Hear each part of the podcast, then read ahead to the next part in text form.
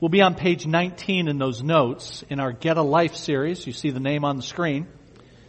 And we'll get into where we left, pick up where we left off in just a moment. I want to remind you, this afternoon at 2.30 is our quarterly family meeting. That's a congregational meeting. Those who are members of our church are encouraged to uh, come. Excuse me. Okay. Okay. So the family meeting is this afternoon at 2.30. If you're a member of the church, I encourage you to come.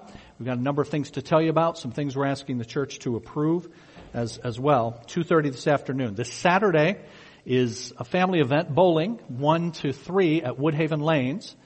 So uh, you need tickets for that. You need to get your tickets today. You can get them at the Resource Center. They are $7 each, a maximum of $28 per family.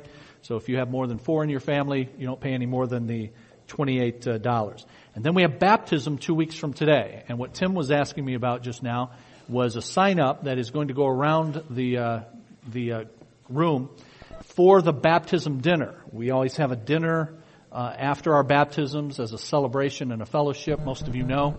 And we ask the congregation to bring certain items of food for that. So on the sheets that are going to go around, there are categorized items and if you can bring one or more of those, then put your name on them.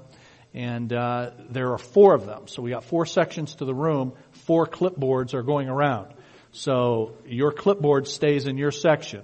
And if you're the person who's in the front of your section, so this would be Ken and uh, Beth over here and Carolyn here, you'll be the custodian of the, the clipboard, okay?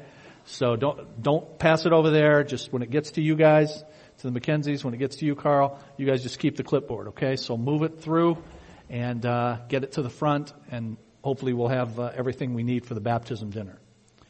All right, in our series, Get a Life, we've been looking at the fact that God's purpose for everything He does is His glory. So He has created for His glory, and all of His activities in His world are for His glory. But that raises the question, what is God's glory? We've answered that by saying God's glory is the display of His character. So there is who God is intrinsically in His character. God is glorious in all that He is. But then God receives glory, God is glorified when we respond to the display of God's glory in praise and obedience in, in our lives. So the purpose for everything that God does is the display of His character and He he desires and deserves that our response to that display be worship. And God deserves to be worshiped by all his creatures. And in fact, when you get to the end of human history, we have a glimpse of that in the book of Revelation, the last book of your Bible. And we see there that there is universal worship of God's, God's creatures. But in order for that universal worship to happen, it requires a worldwide mission. And that's why God has given us in what we call the Great Commission, a worldwide mission to go to all nations and make disciples.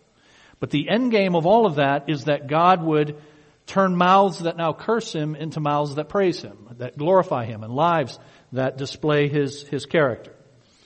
Now how do we hone in then from that big picture to you, your life, me, and my life? Well, the Bible teaches that God has pursued that glory at very, glory at various ways and at very, uh, in various times. And in the time in which we live, the Bible teaches that we are in what some call the, the church age, the age of the church. It is through the vehicle of the church that God is advancing His glory in His world.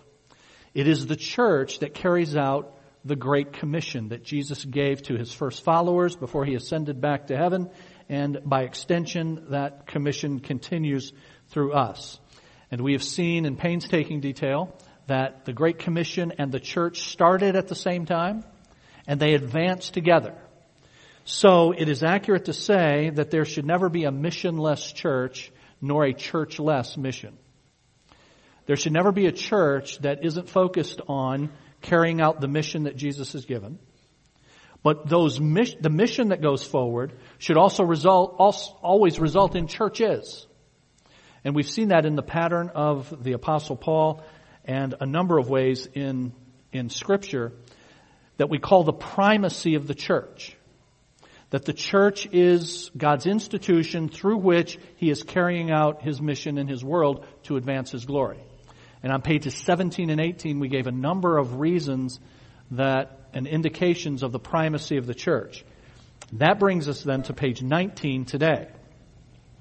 And we left off last week on page 19 with this diagram that summarizes the approach that the great apostle Paul took as laid out in Acts chapter 13 through 28. Uh, in that book, Paul's missionary journeys, as he advanced the Great Commission, the result of those journeys was also always churches that were established. So he actually carried out that maxim. It's from that that we get it. This idea that there should never be a missionless church nor a churchless mission. And I'm sorry for the bad copy there, but you see the 10 steps on Paul's missionary journeys that are summarized by David Hesselgrave in his book, Planting Churches Cross-Culturally. And the very first step that's not listed there is the missionaries are commissioned. So the first step is that you've got missionaries, that is church planters, who are going out from one church to plant other churches. They're commissioned by the church to do that, and we see that in Acts chapter 13. But then step two, if you can read that, it says the audience is contacted.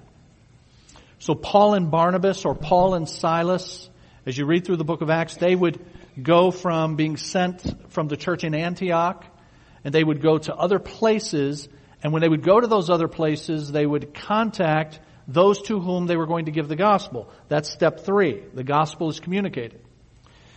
But you can't communicate the gospel until you find people who need the gospel. Until you contact the audience that you're going to communicate it to. So that's the first thing they would do when they would go into a town is contact the audience. Now, I just want to, I'm not going to go through all 10 of these. Uh, you can read those on your own. But those first couple set everything else in, in motion when a church is started, when a church is planted. And many of you know that we are in the 15th year of this church. So this church was started this way. This church was started as a plant from a parent church. Our parent church, Huron Baptist in Flat Rock, at which my family had been for 16 years and I was on staff there for nine. And then, as you've heard me say, they kicked us out to, to start this. And they sent us with a couple of other families to, to do that. Now, when we did that, we had to ask ourselves, well, what are we supposed to do? How do you, how do you start a church? And we looked at this pattern. And after having been commissioned by our parent church, we want to contact the audience. And there are various ways in which to do that. And we have used and did from the very beginning use various ways to contact the audience, to let people know we're here, to go to them, invite them to us so that we could communicate the gospel. And we see that in the pattern of Paul. He had a number of ways that he would, uh, that he would contact the audience when he would go into a town. If you've read through the book of Acts, you know that he would go into the synagogues in a town. And he would open and allege, he would reason with them from the scriptures that Jesus is the Messiah. So that was a, that was an audience that he would contact to give the gospel. That was a ready-made place for him to go, the synagogue. But he also went into the marketplace. And he also, for a two-year period in the city of Ephesus, rented a building. The lecture hall of Tyrannus. And there he would hold forth the gospel and people would come to, to hear. So there were a bunch of methods that he would use to contact the audience in a particular town. Well, that's what we had to figure out. We had to figure out in our day, how can we do that? And there are a number of ways to do it, and we still are with a number of outreach means, but one of the ways we determined to do this was to have a time uh, most weeks out of the year where we're having a an outreach series to address people who are either unchurched or unsaved. They don't know the Lord. And that's why we have worship first and we have this hour second. That's why we do it reverse of what a lot of folks do. It's not because the Bible doesn't tell us which order to have. The Bible doesn't tell us we need to have two hours. So that's all stuff that we do and churches do because presumably they help us carry out some objectives that God has given us in the New Testament. We determined that this was the most efficient way for us to do that. To have an hour separate from the worship service where we could invite unsaved and unchurched people, that was a means for us to contact the audience. and so do series that we could send mailers to their houses, we could hand out to our friends and say, come to this, and then we're going to try to address these topics and give the gospel through that. So I'm just telling you that to say, there's 2,000 years ago, the way these steps were carried out, we have to translate those in now 2,000 years later. How do we do the same thing? We're doing the same thing. But we have to do it in ways that are appropriate for our setting. I don't have entree to go into the synagogue. We don't have any, many open air marketplaces to go, to go into. But we did rent our form of a lecture hall for a lot of years and now we own our own lecture hall, and we can invite people, we can invite people to that, and then, as I say, various other means. So that's the, that's the pattern that you see, and that's the pattern that we have sought to pursue from the very beginning 15, 15 years ago. Now with that, who all is to be involved in? How do we continue now to winnow this down to how it affects you, how it affects me in ordering our lives around the mission? You see toward the bottom of page 19. Every believer has been saved to help accomplish the mission. So this is the means through which God is achieving His glory and expanding His glory in His world. If this, if everything I've been saying to you for these last few weeks is correct, and, and it is, then, then now what, what do I do? Well, bottom of page 19, each believer has been saved. God has called you out of the world and to Himself in order for you to be a participant now in the advance of, of this mission. If that weren't the case, if all God was interested in is making sure that when you die you go to heaven, then he ought to, you know, kill us now. I mean, beam me up now, right? Why, what's the point, what's the point of you being around, me being around after we come to Christ? If the only thing that he's concerned about is the answer to the question, are you going to heaven when you die? And yet so many Christians think that. They think that the only thing that matters is I've got this insurance policy so that when I die, I'm going to go to heaven. But in fact, God's got work for us to do now. That's why He left us here. And that work means us participating in this mission. Bottom of page 19, the work of the biblical mission does not belong to an exclusive elite group of professional ministers. Every believer is expected to participate in the work. Ephesians 4, it was Christ who gave some to be apostles, some to be prophets, some to be evangelists, and some to be pastors and teachers to do this, to prepare God's people for works of service, so that the body of Christ may be built up until we all reach unity in the faith and in the knowledge of the Son of God and become mature, attaining to the whole measure of the fullness of Christ. From Christ, the whole body, joined and held together by every supporting ligament, grows and build itself, builds itself up in love as each part does its work. Now we're going to see later, uh, probably not later today, but probably next week, we're going to see that God has equipped each of us to do that work. And God has uniquely designed you and uniquely designed me for us to partner together to carry out that work. So that's the way you see it in your New Testament. You go through the book of Acts, that's the pattern you see. You see the centrality of the church to the carrying out of the Great Commission. And then on page 20, that continues. It's not just what you see 2,000 years ago in the Bible, but that mission and that pattern is to continue today. So top of page 20, based on the biblical data just surveyed, the biblical mission can be defined this way the primary mission of the church and therefore of the church is. Now let me stop there. That's David Hesselgrave from his book, but he words it that way. The primary mission of the church. Now notice church is capital C. So he's referring there to what I told you about a couple of weeks ago, the, the body of Christ, the universal church. The mission of the church. Everybody who's part of the church is part of this mission but and therefore of the churches. That is the local expressions, the local church of gathered believers who are part of the, the body, the universal church. The primary mission of the church and therefore of the church is, is to proclaim the gospel of Christ and gather believers into local churches where they can be built up in the faith and made effective in service, thereby planting new congregations throughout the world. It's a, a good summary, succinct definition of what we've been looking at. That that's what we're to be about.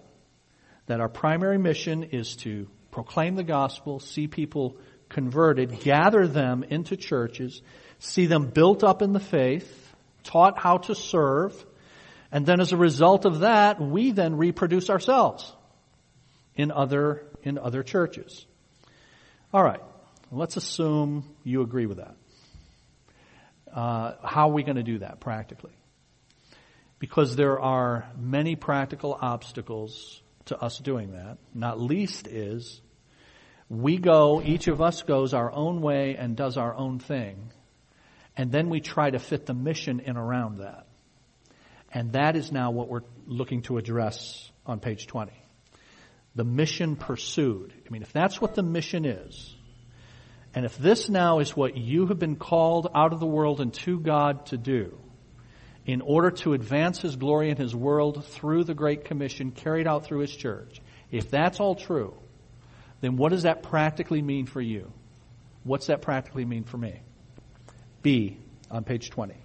This is not theoretical information. It is intensely practical truth that must shape our lives and ministries. In view of the mission, what shall we do? And here are some practical implications. Here are some life principles for each of us to follow.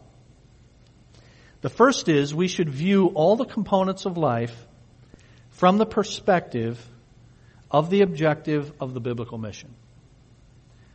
View each area of your life from the perspective of how does this fit in? How does this role that God has called me to play, how does this thing that I'm doing fit into advancing the mission? Well, that means asking questions like, how does my work contribute to the mission? How does my work contribute to the mission? Now, there are lots of books written on this subject of uh, how to see your work from a biblical perspective, and there are many there are many good ones. Uh, but here's one flaw that I've seen in almost all of them. Very few of them relate work to the church. That is the work you do Monday through Friday or Monday through Saturday to the church. And if we don't do that, then if the Bible teaches the primacy of the church, then we've missed something extremely important in the way we lay out a theology, a doctrine, an approach toward, toward work. So how does my work contribute to the mission? Well, there are what should be some obvious ways that if you have a job outside of the home, that your work contributes to the mission. One is that the money that you make in part fuels the mission, right? So we, we go, we work, we're compensated, and part of that compensation goes to fuel the mission. Now that assumes stewardship on the part of the individual, that they are managing, stewarding their God-given resources so that they can maximize participation financially in the, in the mission. So that's one area that should be obvious to us. If it's not, then I'm, I'm asking you to consider it. That the Bible teaches that God has given us the means of financial sustenance for us to use, yes, for our, for our needs, but to advance the cause. And you see that in passages like Philippians 4 that we looked at last week, where the Philippian believers uh, participated financially in the work that Paul was doing. All of us are called to do that. Those of you that have been here for very long know that I don't beat on money hardly at all.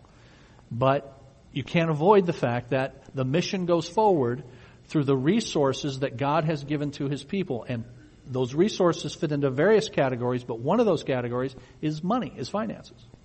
God has resourced us in order to do that.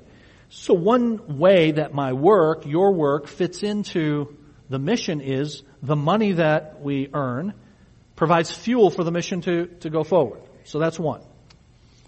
Also, while I'm at work, the people that God providentially brings into my circle of influence are contacts for evangelism to carry out the mission. So in my work, I need to intentionally and consciously ask the Lord to bring people into my pathway, co-workers, clients, whatever the structure of your work is, bring people that I can witness Christ to in my work. Well, that's all a mouthful as well, isn't it? Because if I'm going to do that, I need to be looking for opportunities. Um, the Bible teaches that very thing, looking for, making the most of every opportunity. Colossians 4, verses 2 through 6. Colossians 4, 2 through 6. It's an evangelistic context, and one of the things it tells us to do is to be watchful, pray, make the most of every opportunity.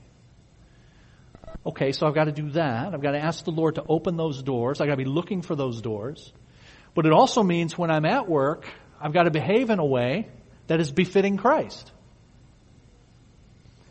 Because if I'm not, if I'm the Bible thumper at work that everybody hates, and then I'm cornering people trying to give them the gospel, guess what? You've got no credibility.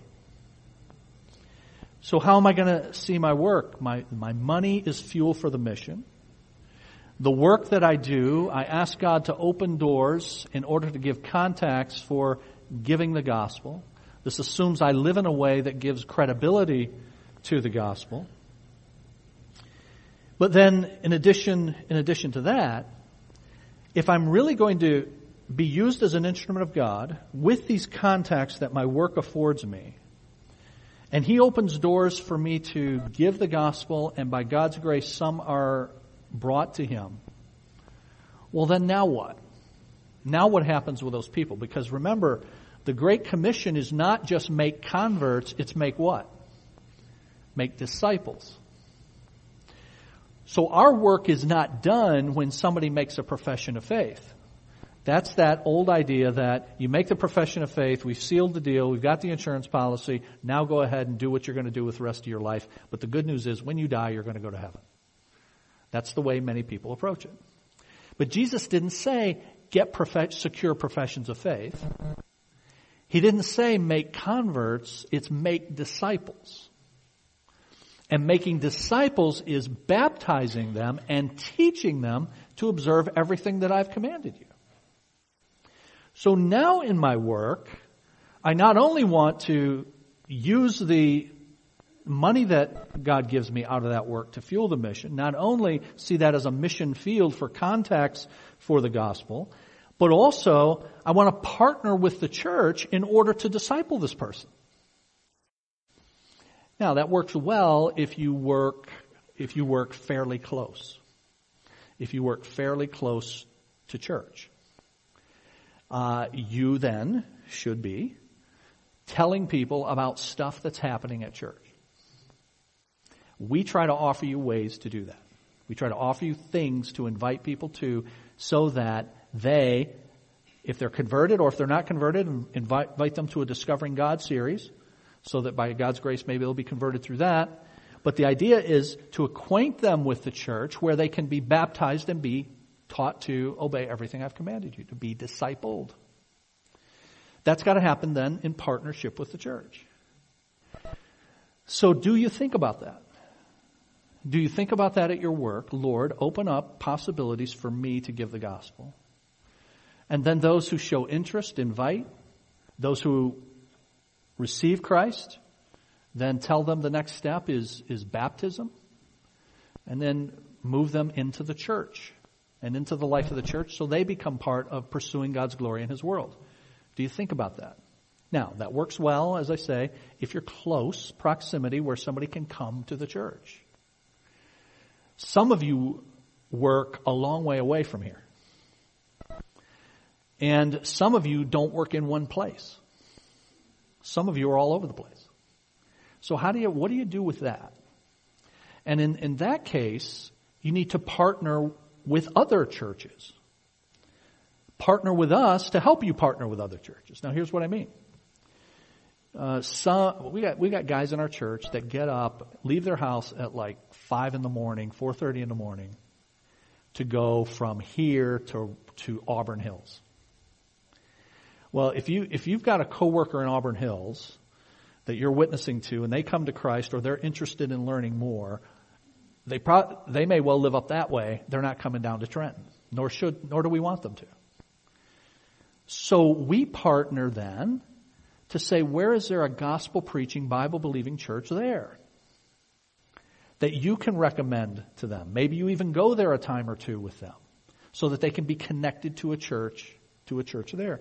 Same thing is true for those of you that are on the road. Now we have an advantage in our day in that we've got networking through the internet. And you've got organizations with lists of churches at places all over the country. I'll just give you one example. Our church is listed on a website called Nine Marks. It's the number nine, and then the word M-A-R-K-S, ninemarks.org. And if you were to go to that website, it's, before I tell you what's there, it's so named because there's a book called Nine Marks of a Healthy Church. And churches who believe in those nine marks of a healthy church and try to pursue those then can become part of the Nine Marks network.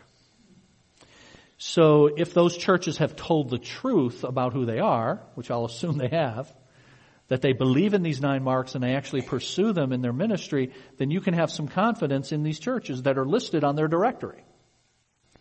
So you can go to ninemarks.org, you can, you can plug in a location, and then it'll spit out the churches that are in that, that are in that area. Now, if for some reason there's not a church in that area that's spit out by Nine Marks, see me. I've got other networks for that. So we have an advantage in our day for us and you to partner with churches just about wherever you are, wherever you work or wherever your work takes you. So this is a different way then for us to, to view our work. And it's, it's a way that views our work in light of the mission that God's called us to and how I can play a role in that work um, for advancing the mission. Now, in order to do that, one of the things that you'll need to do is lose the idea that because you spend most of your time, most of your week at work, rather than at church, therefore work is more important than church. You could, you could easily fall into that. You say, well, this is where I spend most of my week. This must be the most important thing I do. But if, if the mission of the church is primary in God's program, then actually what happens through the vehicle of the church is actually the most important stuff you do. And your work fits in around that. So the, the fact that you spend many hours at work does not mean that that's the most important thing. It means that I want to use those hours in order to pursue the most important thing. But it's a, it's a way of training your mind then to think about it. Now if you look back at the middle of page 20, we've got to ask questions like, how does my work contribute?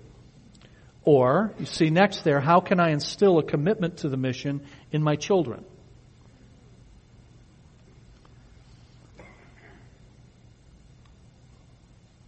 Now, if, some, if, if you do the first one, if you order your work around the mission, then you're going to be somebody, if you have children, you're going to be somebody whose children see that mom and or dad care about this.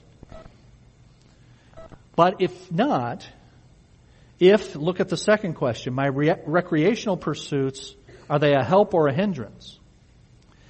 If what our children see is that I've got all of this other stuff that's really what makes me tick.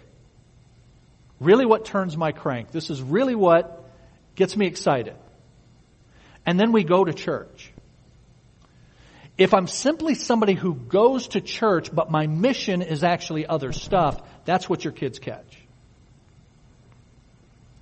But if they see a dad and a mom who have prioritized the stuff that they do around the mission, that's caught more than it's taught. And it will be caught either for ill or for good.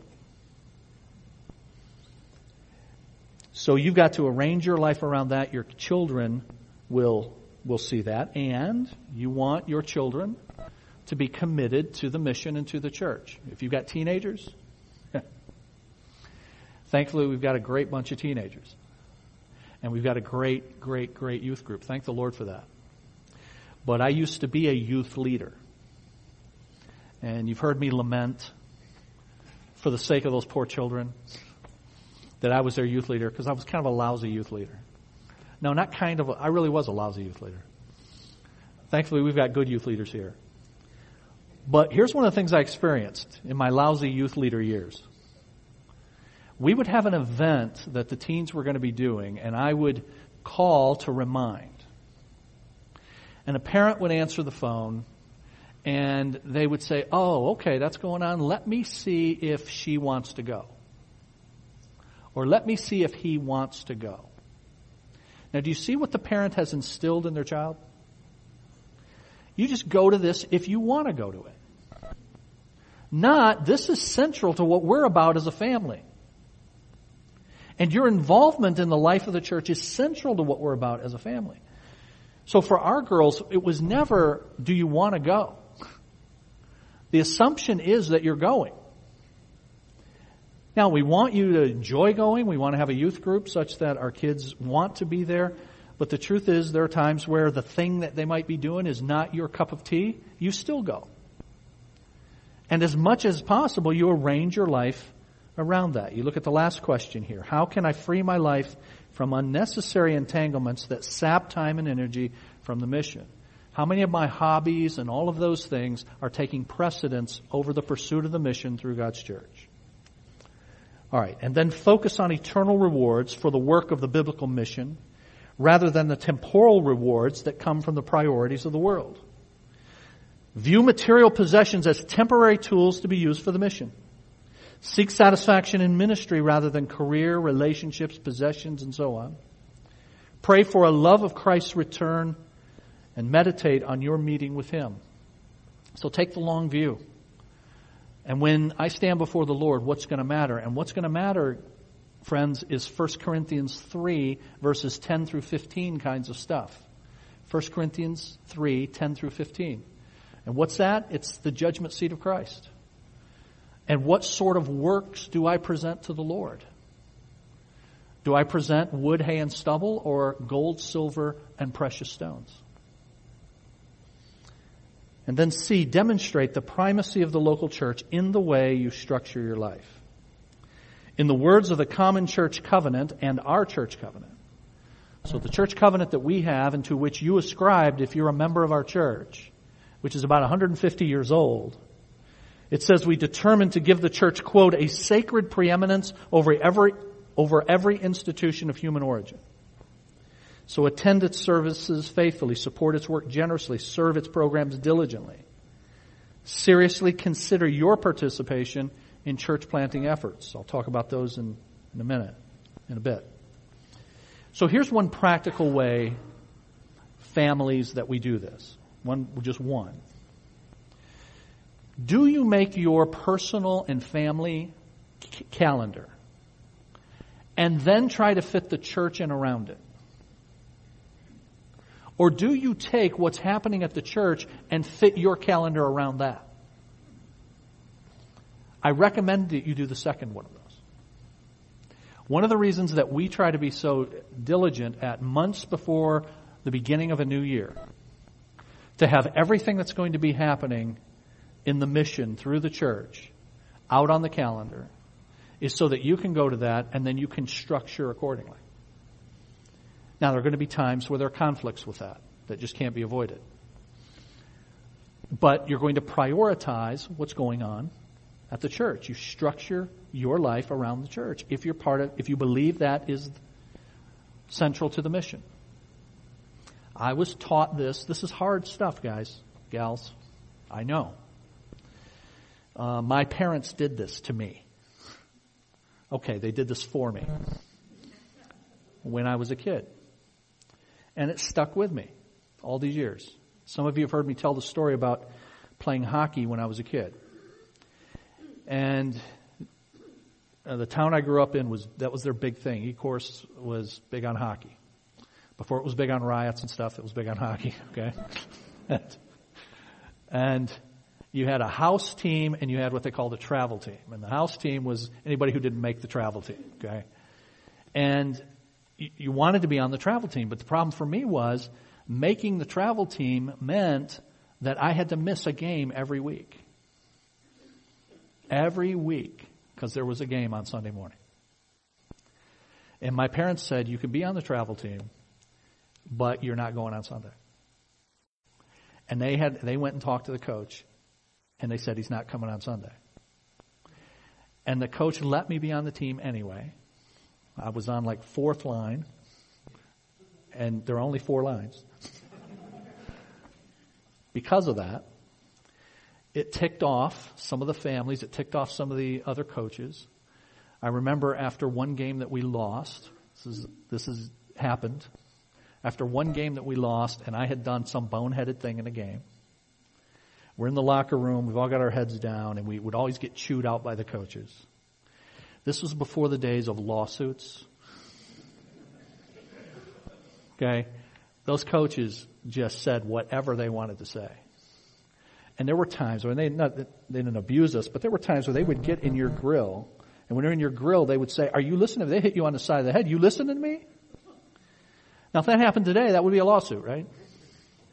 But we, yes, sir. And so these guys. So one of the assistant coaches comes in. I'd done some boneheaded thing, and he yells, "Where's Brown?" At church?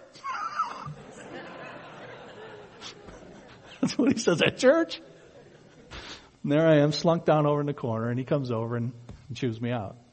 But that was, you know, this dude, he goes to church and all that. What, anyway, that was just, that was just part of what we needed to bear for prioritizing what was more important than hockey. And my parents taught me that. And I was glad I got to play, but I'm also glad that they taught me what was most important. Now, parents, that means you got to make some hard decisions sometimes.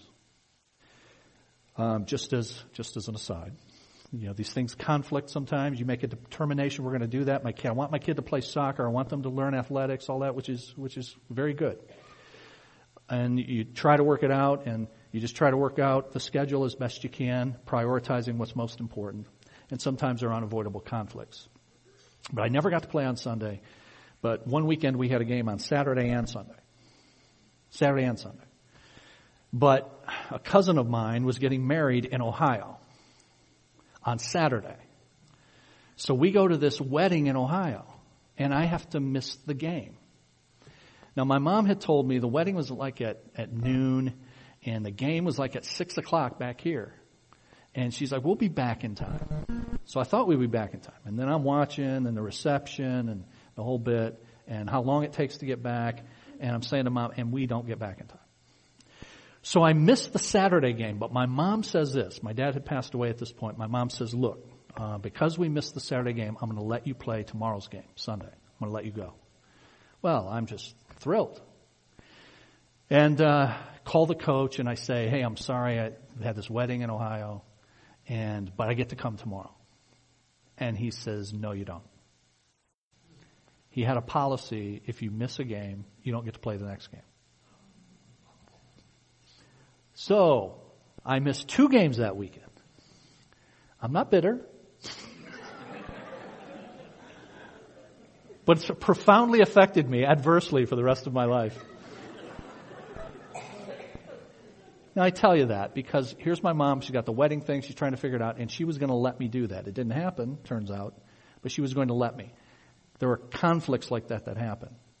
But parents who are prioritizing the work of the mission, instill that in their children and instill that the earlier the better.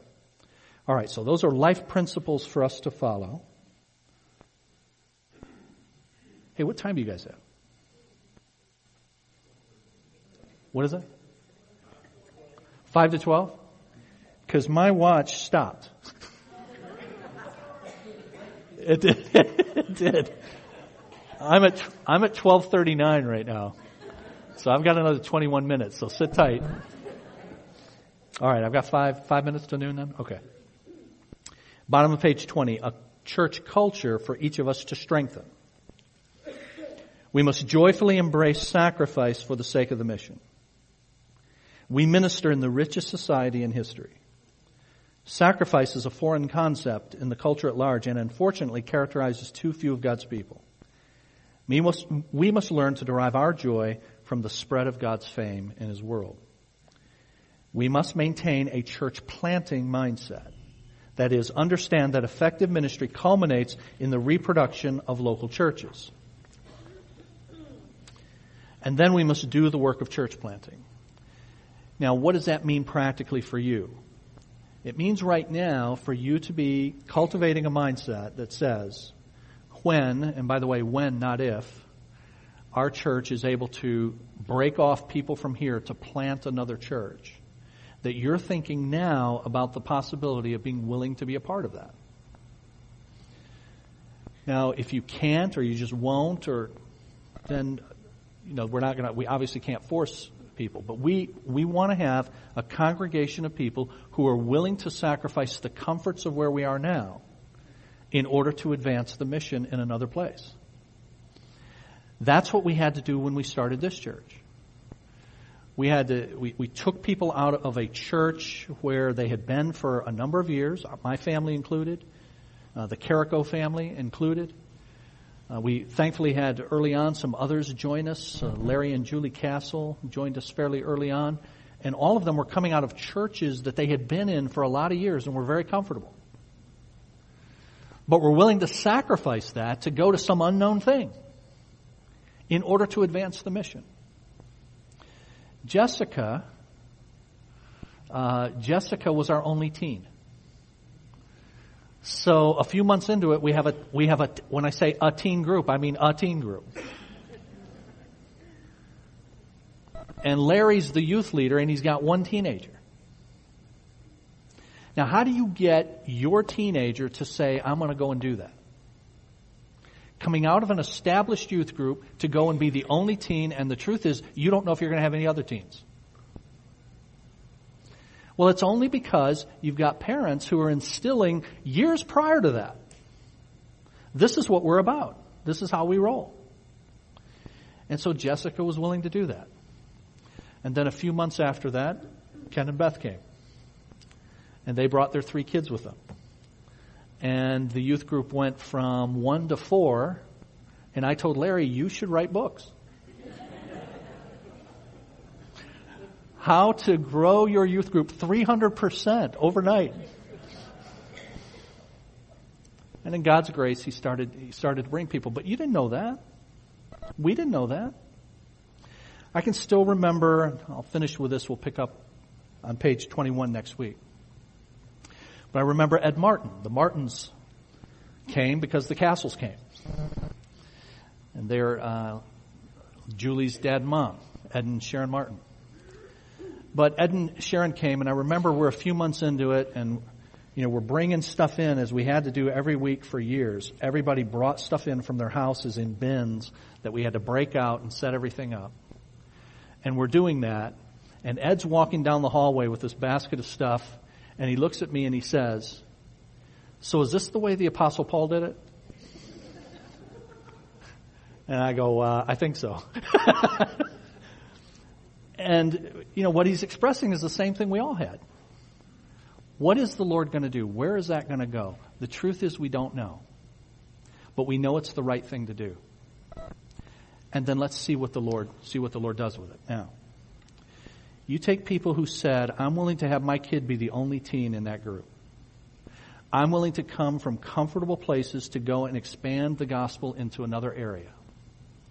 And as a result of that, from a few people, Countless people have been blessed by the ministry of the gospel through that. Years later, we have been able to baptize about 150 people through this church. People who come to Christ and people who want to follow Him publicly in baptism.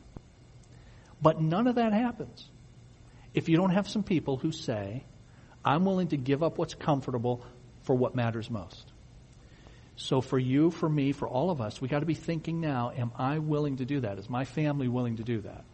Because there's going to come a time in a few years here as part of our next plan, our 10 year plan, where we're going to have a church plant. And we're going to break some people off from here to be the nucleus of that church plant. But that's only going to happen if you have people who are willing to be that kind of in that kind of sacrificial uh, arrangement. So be thinking about that, and we'll continue on page 21 next week. Let's pray and ask God to be with us this week.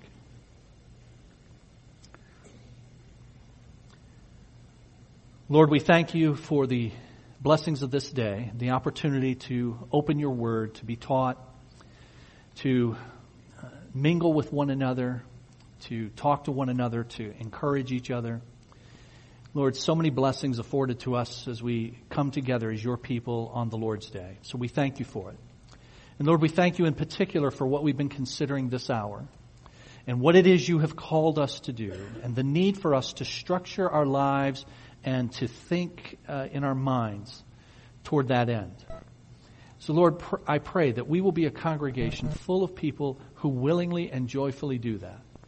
Because we believe that your fame needs to be spread, that it is worthy to be spread, and that we believe what your word teaches us, that your word is spread through the multiplication of your church throughout your world.